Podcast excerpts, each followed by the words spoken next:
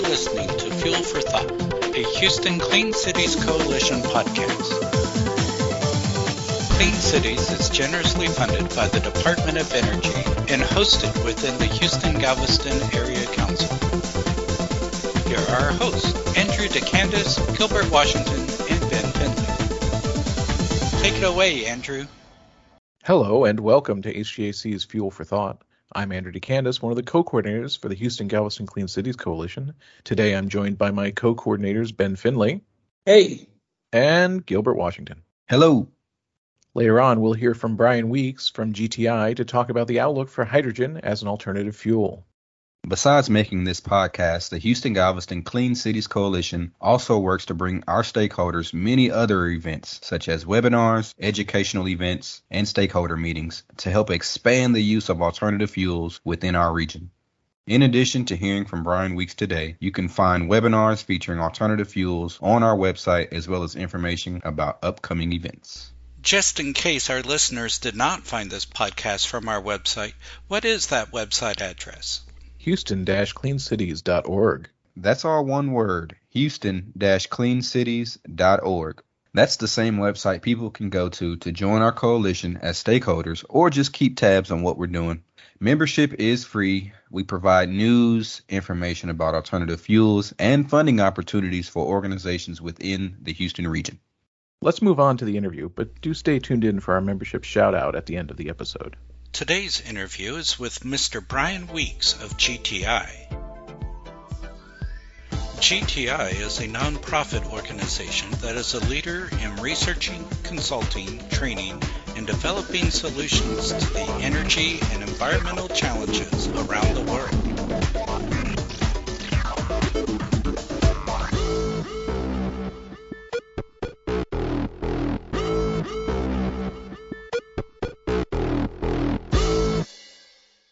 We are fortunate to have Mr. Brian Weeks to interview today.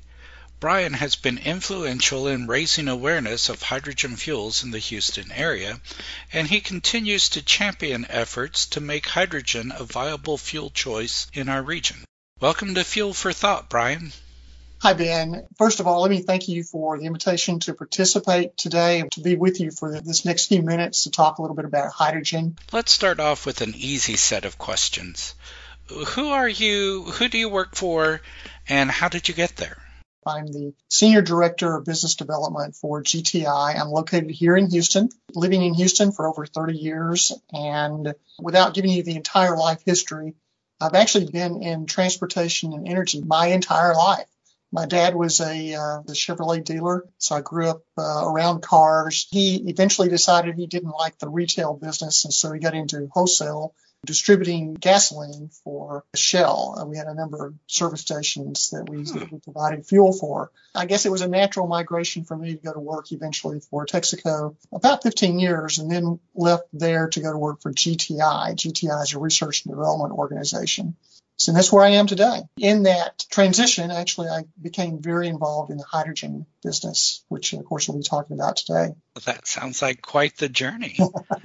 Could you talk more about GTI and how that organization fits into the world of alternative fuels?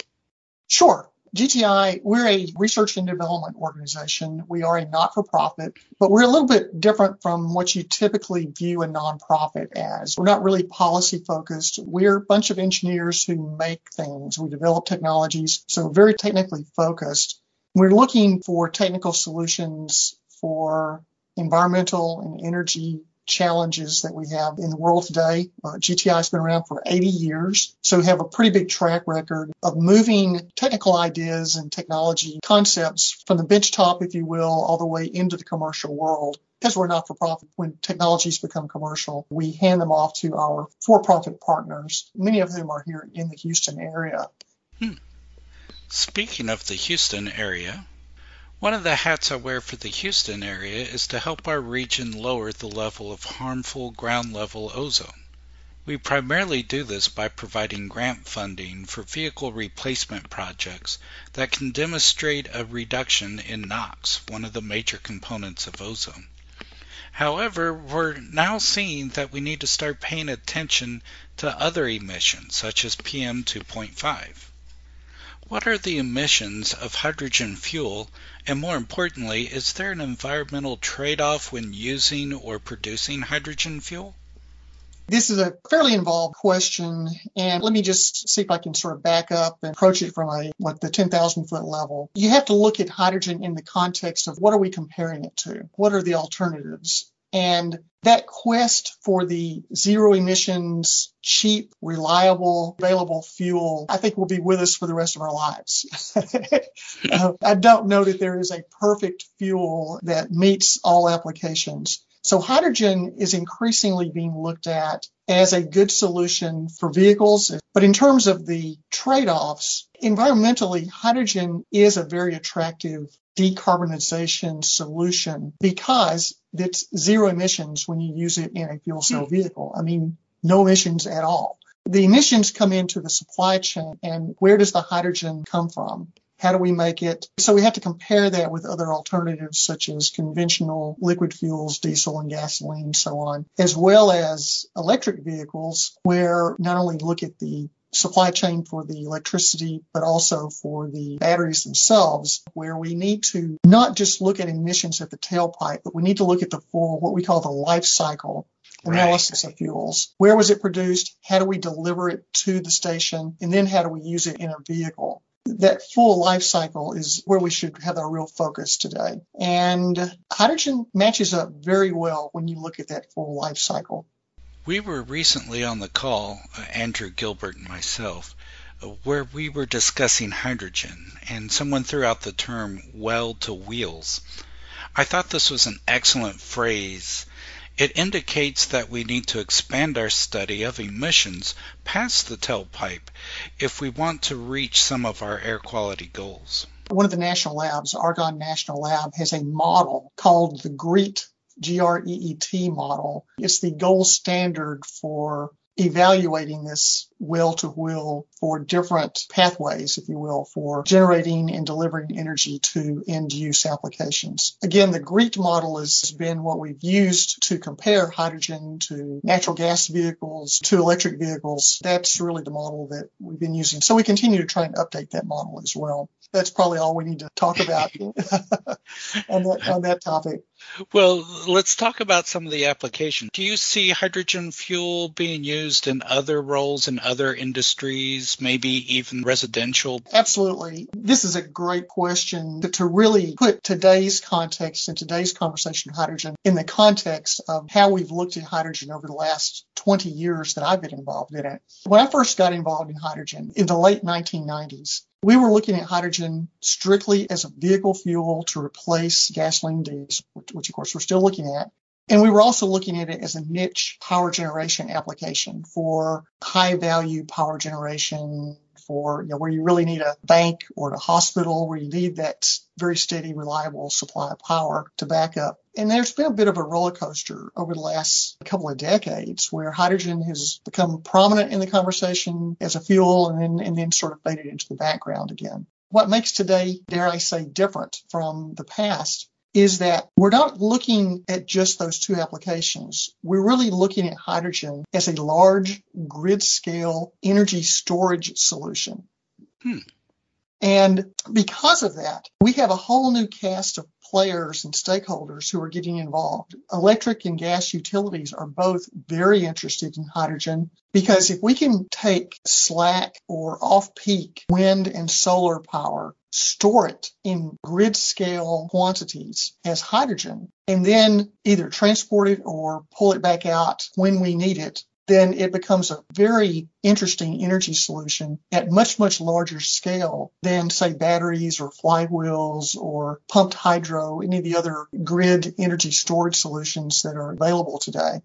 So that is really what's driving the conversation on hydrogen today. DOE's interested in it. Utilities are interested. Integrated energy companies are interested in it. And because we're looking at it for that application, it's led to a re-emergence of other applications, such as transport, as the end use way to, to use this hydrogen that would be generated as an energy storage solution. That's a long way of answering your question that there are a number of end use applications that we're looking at, transportation just being one of them. Fantastic answer. I do remember some conversations about the benefits of storing, but I didn't realize the web that that can cast. That does sound like an important issue to pursue. Well, if you think about it, renewables, wind and solar, cost is really being driven down. But one thing hasn't changed, and that is that they're not dispatchable. Like ERCOT, the uh, the grid operator they can't call upon your wind farm and say, hey, listen, we need to crank up the power or we need to cut back. Well, they can tell them to cut back as a wind operator. Then you have this capacity that's not being used. So what that eventually does is it puts a limit on how much renewables you can actually put on the grid until we answer this energy storage question, that will be a, an obstacle for us to continue to deploy renewables. So hydrogen is being looked at as that potential energy storage solution. Thank you for asking the question. Sorry oh. I if I digressed a bit. No, I think it's an aspect that our listeners probably won't get into unless we bring it up. And, but that does beg the question when we're looking at hydrogen being used as a alternative fuel, how close do you think we are from hydrogen really taking off in the transportation sector? We've made tr- tremendous progress over the last couple of decades. When I first got involved in hydrogen, we were looking for fuel cells that could have 100 hours of life. Now we're looking at thousands of hours of life. Essentially, a fuel cell lasts as long or longer than the lifetime of a vehicle. This progress has been made incremental step by incremental step, but over the last several years, all those steps have added up. We've come a long, long way. Today, we have over 12,000 hydrogen fuel cell vehicles on the road, most of which are in California. We have another 30,000 vehicles. These are warehouse lift trucks, or some people call them industrial trucks. Others refer to them just as forklifts. But we have another 30,000 of those vehicles that are deployed all around the country. And there are no incentives. They're being deployed because they're the lowest cost option for warehouse operators. So I would tell you that already today we have some strong commercial drivers for hydrogen vehicles for certain applications. The trick is to scale this up and make it more available for the general public. And I think we've laid the groundwork to do that, but we also have quite a ways to go it's only a long way to go if you don't start stepping towards the destination. you know, you got to start well, somewhere, right? Well, well said. Well said. Well, let me follow up with a question that could place hydrogen in a brighter spotlight. How safe is hydrogen fuel? Hydrogen is very safe. Some would say it's safer than liquid fuels. As I mentioned a couple of minutes ago, we have 12,000 hydrogen fuel cell vehicles in California today. These are being driven by regular consumers. They do undergo some quick training on how to fuel their vehicle because it's different than a gasoline vehicle. But the fueling protocols, standards are well developed. There's a number of sensors, safety features at each hydrogen fueling station that will shut the station down if any leakage occurs or there's a flame that occurs, the station will be immediately shut down. Now, there have been, I think, a couple of industrial incidents, one in Europe and one several years ago in the US, where the station itself had some problems, but there have been no personal injuries, certainly not at the consumer level from hydrogen. You can't say the same thing about gasoline and diesel. I think it's important to remind our listeners that all fueling stations have the same type of safety features regardless of the fuel that they're dispensing. I've even seen the cutoff buttons when we're looking at gasoline, when we're looking at diesel, and seen those safety features at the CNG fueling infrastructures as well. Thank you for bringing that up. I don't want to make light of the safety issues. Quite honestly, we began having safety issues with hydrogen. I think that would really give all of us pause to rethink this. What I typically tell people, it's neither safer nor more dangerous than any other fuel. It's just different. Someone told us don't light a match around the portable gasoline tank. Nobody told us when we were a kid what and what not to do around a hydrogen tank. so it's it's it's new and different for all of us, and it's something to approach with caution. Let's look at the engine that this fuel goes into. What is the difference between a traditional internal combustion engine and a hydrogen fueled engine? Sure. The internal combustion engine, the main driver is combustion. It's a thermal mechanical process where the heat and expansion of a combusted gas drives the piston, which then drives the gears in the car and takes you to grandma's house. Whereas with the fuel cell, it is an electrochemical process where basically the hydrogen is routed to the fuel cell in the vehicle and then it crosses what we call a membrane electrode assembly. Hydrogen exists in a gas in a molecule, H2. Mm. So it's two hydrogen atoms and the accompanying electrons exist as a molecule at the membrane. The electrons are separated from the protons, the hydrogen atom. The protons are ionized, they pass through the membrane. The electrons go around this circuit, and that's where the electric current comes from. Essentially, we're taking pure hydrogen, crossing a membrane, and forming water. And in the process of doing that, we create an electric current. And that's essentially how fuel cell works. Think of it as a battery with a continuous fuel source. Would this battery be a lighter type battery than what we would see in an electric vehicle? Considerably lighter because here we're talking about one fuel cell stack. Typically, with the batteries, you don't have the continuous source, so you have to have several batteries on board the vehicle or a large battery pack to contain the 40, 50, 70 kilowatt hours of electricity that you may need for that vehicle. With the hydrogen fuel cell, the energy is stored in the hydrogen, not in the mm. fuel cell itself. You've previously mentioned that hydrogen vehicles have hit the market as passenger cars, at least over in California. Do you see this technology coming into play for the larger Class 8 vehicles like the tractor trailers? Yes, very much so. As a matter of fact, from a technical perspective, that really would have been the place to start. For long distances and the need to keep these vehicles in service almost continuously, hydrogen by far and away is a better solution than uh, electric batteries because the weight and the room that it takes to have the hydrogen and the fuel cell on board is much less than comparable amount of battery storage. The refueling time is critical it's a few minutes compared to a few hours for electric batteries. And quite honestly, the fueling infrastructure for hydrogen, it's easier to scale up hydrogen where you would potentially have several vehicles fueling at the same time than it would be for a comparable electric battery fueling station, particularly for uh, heavy duty vehicles. There are a number of reasons. And I think actually we could even look back to the fuel cell forklifts as an example of why are there 30,000 fuel cell forklifts in warehouses? Because the only competition for those warehouses is electric forklifts. And for all the same reasons I mentioned a minute ago, but also the overall cost is greater for the electrics than it is for hydrogen. It's a good solution for heavy duty trucks. That's a great point, drawing the comparison to the forklifts. We just need to get more vehicles available, and that's that's we're not nearly. Okay, well, talking about vehicles, can I buy one directly from a dealer, or is this something that I would have to buy a kit and retrofit a current vehicle? First thing you'd have to do is move to California.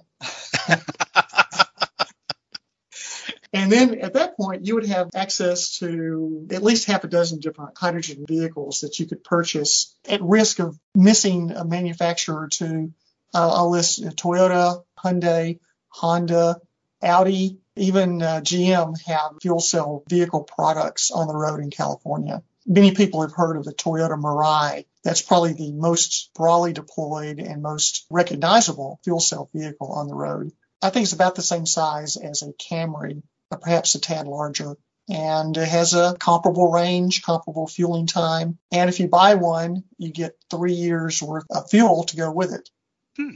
So it's a pretty good option, particularly environmentally conscious drivers in California.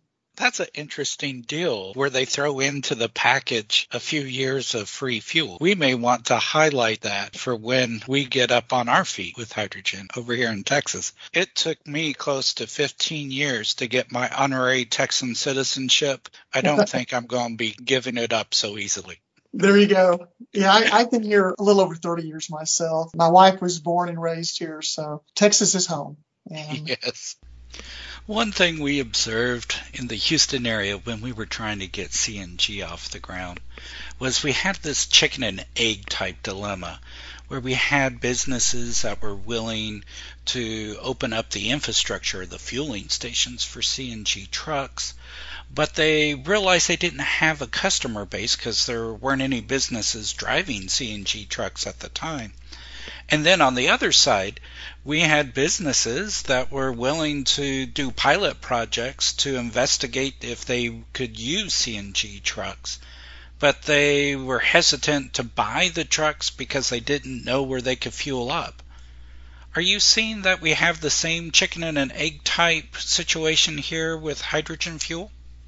Certainly. It's going to take companies who have the resources and I guess the vision to look out a few years beyond the near term commercial competitiveness of hydrogen. You know, we have state incentives through the TERP program currently mm-hmm. to build uh, alternative or what I like to call advanced fuel fueling stations. But also we have recently announced through the bipartisan infrastructure bill, there's quite a bit of funding that will become available to build out infrastructure. And we very much believe that part of that will go toward building out hydrogen fueling stations so that private companies don't have to take that financial risk and to invest in something hoping that the market will come. If we can get the government to step up and make these early investments until a market is established. And then, yeah, at that point, let's turn it over to the entrepreneurs and the businessmen who can grow that market and sustain it. But this early phase, just now gaining access to those government sourced funds that can allow us to build this early infrastructure.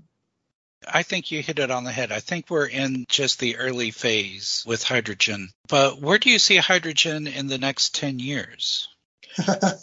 are, are, you going to call me up in 10 years and chastise me for predicting incorrectly? I promise you, if I am still employed, I will not chastise you in 10 years.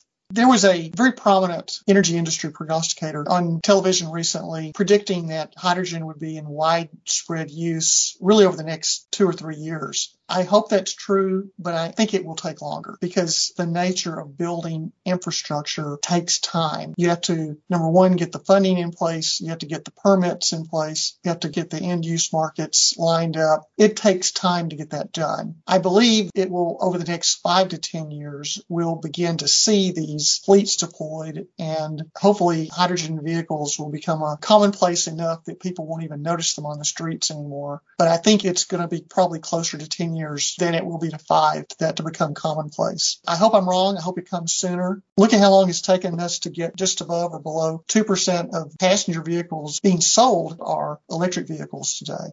How long have we been working on this? It's been even longer than we've been talking about fuel cells. Yeah, that's very true. Well, Brian, we've made it to my favorite question. what question didn't I ask you that you wish I had, and how would you answer that question? I would like to ask the question what is happening in Houston today that I can point to regarding hydrogen? I'm excited to tell you that there is a very important project that is funded by U.S. Department of Energy, GTI, in partnership with University of Texas and Rice University and Center for Houston's Future, as well as 13 other very prominent industrial partners here in the state ConocoPhillips, Chevron, Shell, Toyota, Uh, Mitsubishi, these are all very important energy companies, are deploying this two track project. One track is to deploy and demonstrate a network of 100% renewable hydrogen generation and end use applications. Most of that will occur in the Austin area. But the other track of the project is to lay out the pathway for deploying at a large scale hydrogen in the Port of Houston area. And that will include applications such as vehicle fleets. It will include power generation, zero or at least low carbon hydrogen production. And it will also include industrial applications such as boilers. So this project is underway. It's funded and it's happening right now in Southeast Texas.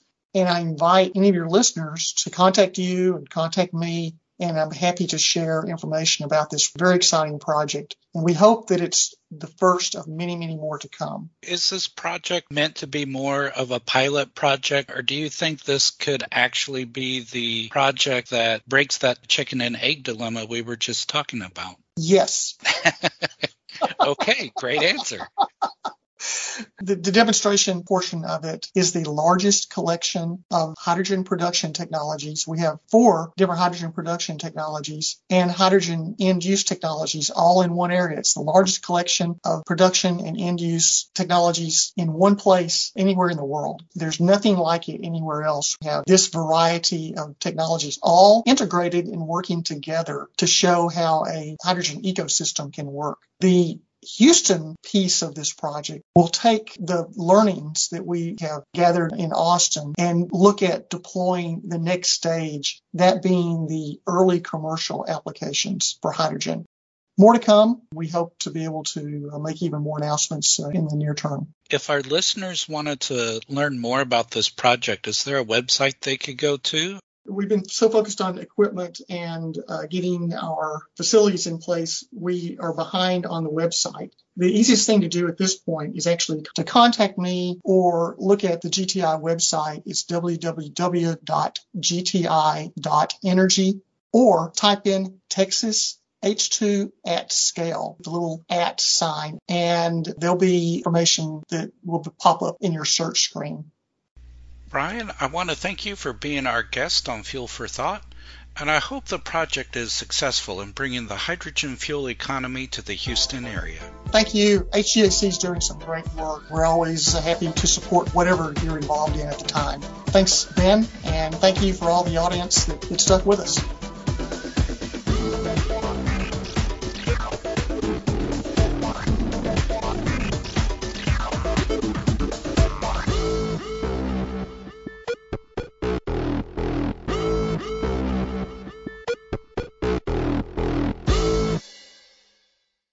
Great interview, Ben. Now let's move into our free for all forum. This is the part of the podcast where the three of us chat about the interview and any other Clean Cities related topics that we find interesting. The three of us have unique perspectives, and we always encourage free flowing discussions. To start off, one thing that I found fascinating about Ben's conversation with Brian Weeks isn't directly involved with vehicle fuels, although it is no doubt very closely related. The topic that I'm thinking of is using hydrogen to assist with large scale energy storage. This idea of using green power production methods such as solar or wind to create hydrogen reserves, and then using those reserves to later power hydrogen generators, vehicles, or homes, is a great way to ensure that excess power production does not go to waste. Additionally, the ability to create American made fuels locally and throughout the country is completely in line with the Clean Cities goals to promote alternative fuels and decrease the use of foreign petroleum. Gilbert, did you have any takeaways from the interview? Yeah, I was impressed with the wide variety of uses for hydrogen energy. Due to our transportation lens, I sometimes lose sight of all the incredible uses of alternative fuels. However, my main takeaway is how hydrogen fuel seems primed and ready to be the fuel of the future. And that starts with funding. And I thought the interview brought up a great point. Air quality grants typically look at tailpipe emission reduction as the determining factor for the grant's value. In the future, this could potentially change, and clean hydrogen is leading the pack when it comes to emissions from manufacturing energy. I also learned the comparative advantages of hydrogen powered heavy duty trucks versus EV. Brian mentioned long range driving is the ideal usage for hydrogen fuel. He also stated that fuel cell technology takes up less space and is much lighter than its EV counterparts. If his prediction is right and we're only 10 years away, there's going to be a huge shift in the transportation market. Exciting stuff. Let's not gloss over the environmental aspect of hydrogen. Hydrogen probably produces the easiest impact on the environment, as the emissions are literally water and heat. The environmental impacts are more at the point sources where hydrogen fuel is extracted and where it is stored where it is important to remember the well to wheels concept to understand the broader environmental aspect of things, I must say that the extraction process is becoming more efficient and more environmentally friendly. But getting back to one of the main issues about hydrogen fuel vehicle and equipment, it's the price. I want to remind our listeners that if you're investigating if hydrogen fuel technology is a good fit for your fleet today, that Gilbert is right. There are ample grants available or soon will become available to help reduce the cost of your hydrogen investments. Furthermore, as we've seen with other alternative fuel technologies, the price tends to decrease over time as more of these vehicles and equipment become abundant. One of the activities that's emerged from the recent bipartisan infrastructure law is the establishment of hydrogen hubs throughout the country. The recently passed law specifies that $8 billion will be made available by the Department of Energy to develop four regional hydrogen hubs to create jobs and expand the use of clean hydrogen in the industrial sector and beyond. One of the regions vying for this funding centers around Houston, and there's efforts ongoing to help the region develop plans and apply for this funding with participants from both industry and academia within our region working on this effort. And we're really looking forward to seeing where this effort leads. This wouldn't be a Clean Cities podcast without mentioning some alternative fuel grant opportunities. For our Texas listeners, TCEQ is accepting applications for three TERP grants at this current moment the Texas Clean School Bus Program, the Light Duty Motor Vehicle Purchase or Lease Incentive Program, and the Seaport and Rail Yard Areas Emission Reduction Program. They are all open. Go to tceq.texas.gov slash air quality for more information. And on a federal level, get ready. There's a lot of funds for zero emission technology. We anticipate announcements for EPA's Clean School Bus Program, and the Department of Transportation has plans to implement the National Electric Vehicle Infrastructure Formula Program, better known as NEVI. More information will become available towards the end of the year. Hey, I dated a NEVI in college. But getting back to the podcast, and perhaps this will be a better podcast topic by itself later down the line and that topic is trains. You see what I did there, Gilbert? Trains need extremely powerful towing engines, and so far the bulk of these engines are diesel powered. There are several companies in our region investigating and experimenting with alternative fueled engines for trains. I wonder if we will see a hydrogen fueled train engine in the Houston region. And speaking of powerful engines, when we look in the marine type projects, the engines that are powering the tugboats and the ferries happen to be very similar to those that are powering the tractor trailers. Were you aware that the first hydrogen fuel cell marine project was done at the port of Hawaii? No, No, didn't know that. I think it's time for a field trip. No, Ben, uh, we have too much that we need to accomplish here. Let's get to the membership shout out. Today's membership shout out goes out to Houston Metro. Yay! Houston Metro is in the process of implementing a climate action plan. They're even adding hydrogen buses to their alternative fueled fleet. Congratulations! We'd love to know how it goes and to hear the responses of many of your writers. And with that, we'd like to thank you for listening to the Houston Galveston Clean City Coalition's Fuel for Thought. Join us on our next episode where we will continue focusing on different alternative fuels. You have been listening to Fuel for Thought, a podcast of the Houston Clean Cities Coalition, hosted within the Houston Galveston Area Council. Our special guest was Mr. Brian Weeks from GTI. All music and sound effects were provided by Mixpad Masters through the NCH software.